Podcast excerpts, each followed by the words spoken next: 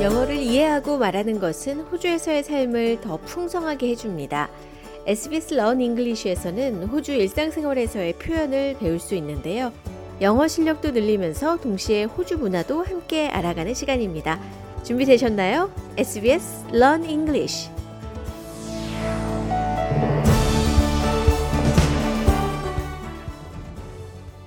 SBS live streams and podcasts are supported by advertising.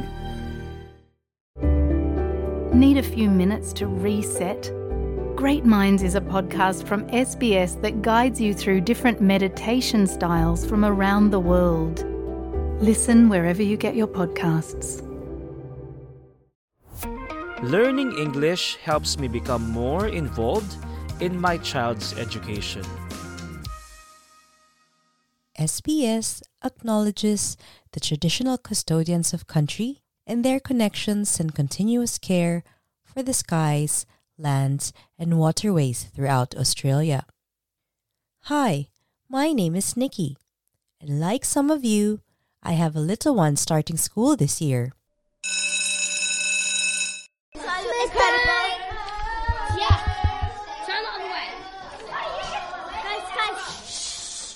One of the most exciting and scariest things about school actually happens before it begins. It's the choosing. This was how it was for Claire and Alan. Let's listen in on their conversation about how they chose a new school for their children. Your daughter is starting school soon, right? How exciting! Which school did you enroll her in? Yeah, we're very excited. We've enrolled her in a private all girls school. Does she like it? She met the girls in her house during orientation and they really hit it off. What about your son? Well, my husband and I had to really brainstorm on schools for our son because he needs extra support for his hearing impairment. Luckily, we found a great government school for him in our area. Quite a bit of information there, huh? Let's go through it slowly. Alan and Claire talked about their choices for schools. Alan says, We've enrolled her in a private all girls school. Public schools are operated and run by the government and have lower fees than private schools. Private schools can be run by either independent organizations or religious groups. When a child starts in a school, we say that they enroll. An all girls school is an example of a single sex school. There are also schools that only allow in boys. When all genders are allowed into a school, it is called a co ed, which is short for co educational. Alan is happy about the school he chose for his daughter because She met the girls in her house during orientation and they really hit it off. an orientation is an event in school where new students are invited to see their new school and are introduced to its culture and programs. Students are placed in groups called houses. Each house has members from across the different year levels. While Alan chose to send his daughter to private school, Claire decided on another type of school. She says, Well, my husband and I had to really brainstorm on schools for our son because he needs extra support for his hearing impairment. Luckily, we found a great government school for him in our area. To brainstorm means to be part of a discussion to come up with ideas and solutions. Claire's son needs extra support because of his hearing impairment.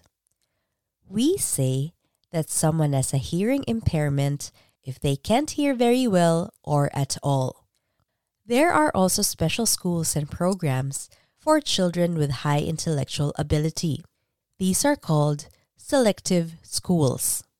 There's also support for newly arrived migrant students when it comes to English, but we'll learn more about that later in this episode. So now that we know where Alan and Claire's children are enrolled, what are their reasons for liking their choices? Let's go back to their conversation. We like the fact that her school focuses on the well-being of the kids, not just the grades. The facilities are great as well. For us, proximity is really important. We'll be able to walk to school instead of having to worry about driving. Those are great reasons for both. Let's hear them again. First, Alan says, We like the fact that her school focuses on the well-being of the kids, not just on grades. Well being is the state of being happy, healthy, and or comfortable. Alan also says The facilities are great. facilities are the places and pieces of equipment that are in the school for the children to use, such as the playground or gym. Claire also shares what she likes about her son's school. For us, proximity is really important. Proximity here means how close the school is to where Claire lives. For some parents, it might be important to be involved in their child's school as well. In Australia, it is very common for parents to volunteer. That is, to help out in their child's school. Let's listen in on a conversation between Alan and Claire. Only this time, they are parents talking about volunteering in the canteen of their children's school. Hi Claire, do you have canteen duty today? Yes, I'm rostered today. Are you planning to volunteer as well? Yes, I just need to get my working with children check and then I can start. We learned that Claire is on canteen duty today. Do you remember the phrase she used to say that she is volunteering today? I'm rostered today. To be rostered means to have been given a particular time to work. Alan is also planning to volunteer and says, I just need to get my working with children check and I can start. A working with children check is a screening process to check that people are allowed to work with or care for children. Now let's go back to Alan and Claire's conversation. Claire tells Alan some of the benefits of volunteering in the canteen. A perk is that you can get free lunch for you and your son. But aside from that, you'll be able to keep an eye on your son when he thinks you're not around. True. Hope you can help me learn the ropes. Maybe volunteering for canteen duty is something you'd like to try because there are so many benefits like the ones Claire mentioned. A perk is that you can get free lunch for you and your son. A perk is a benefit or advantage. Free lunch is one of the perks of volunteering in the canteen. Sounds awesome! Another perk of volunteering is You'll be able to keep an eye on your son when he thinks you're not around. to keep an eye on someone means to watch someone closely or know what they are doing. Alan said, True. Hope you can help me learn the ropes. To learn the ropes means to learn how to do a particular job or task.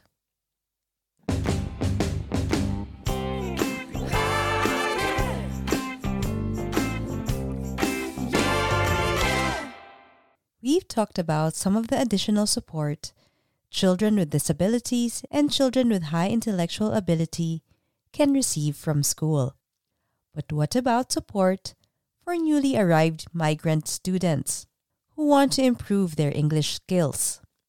We have with us today Cindy Valdez Adams, the president of the Association for Teaching English to Speakers of Other Languages New South Wales, or ATESOL NSW for short, to talk about just that. Hi, Nikki. Hi, Cindy. What kind of support do you give to schools and teachers? We do a lot. For schools, we provide resources, and for our teachers, we conduct workshops to develop learning and teaching strategies to develop the English language. How about parents? Do you know that it's actually really important to continue speaking your first language at home while learning English in school? We found that those who are fluent or know their first language really well are able to learn and understand English more easily. So don't lose your first language. Not only is it important when it comes to learning English, it's important when it comes to maintaining your own identity. That's true. What other important things do English learners have to be aware of? That learning everyday English can be challenging, even more so if it's academic English. It can take up to five to seven years for migrant students to catch up with the English terms and phrases used in subjects like science or history. Learning can be challenging, but I encourage you to keep on going and be patient with yourself. You can do it.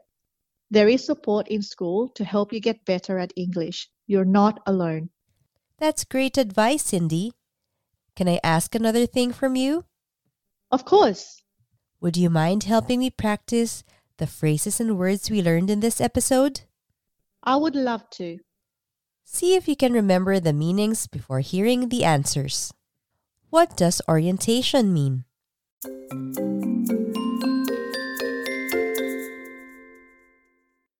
It is an event where new students are invited to see their new school and are introduced to its culture, students, and programs.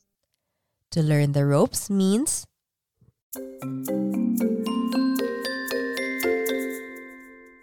To learn the ropes means to learn how to do a particular job or task. we heard different ways to talk about different types of schools. Let's practice with Alan and Claire. We've enrolled our daughter in a private all girls school.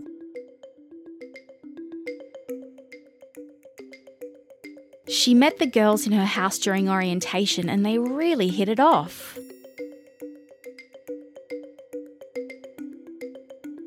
We found a great government school in our area.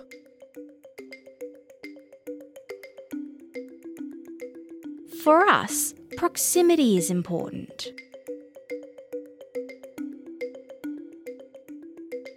We also heard different phrases we can use to talk about becoming a parent volunteer. I'm rostered today.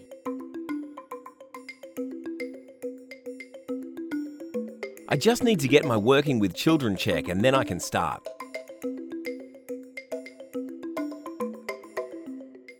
A perk is that you can get free lunch for you and your son.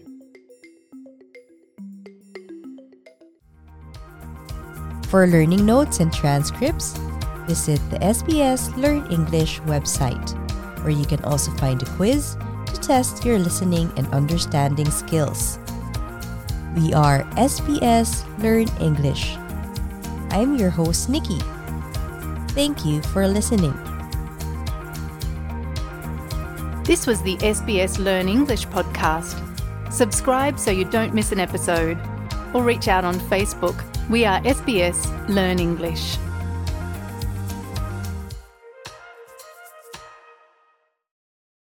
SBS is Australia's most trusted multilingual broadcaster. Our listeners are loyal, highly engaged, and have supported countless local businesses. We offer advertising packages for businesses of all sizes. Our experienced sales team will guide you through the process of owning a great campaign. Bring your own ad or have our production team make you something in one of our 68 languages.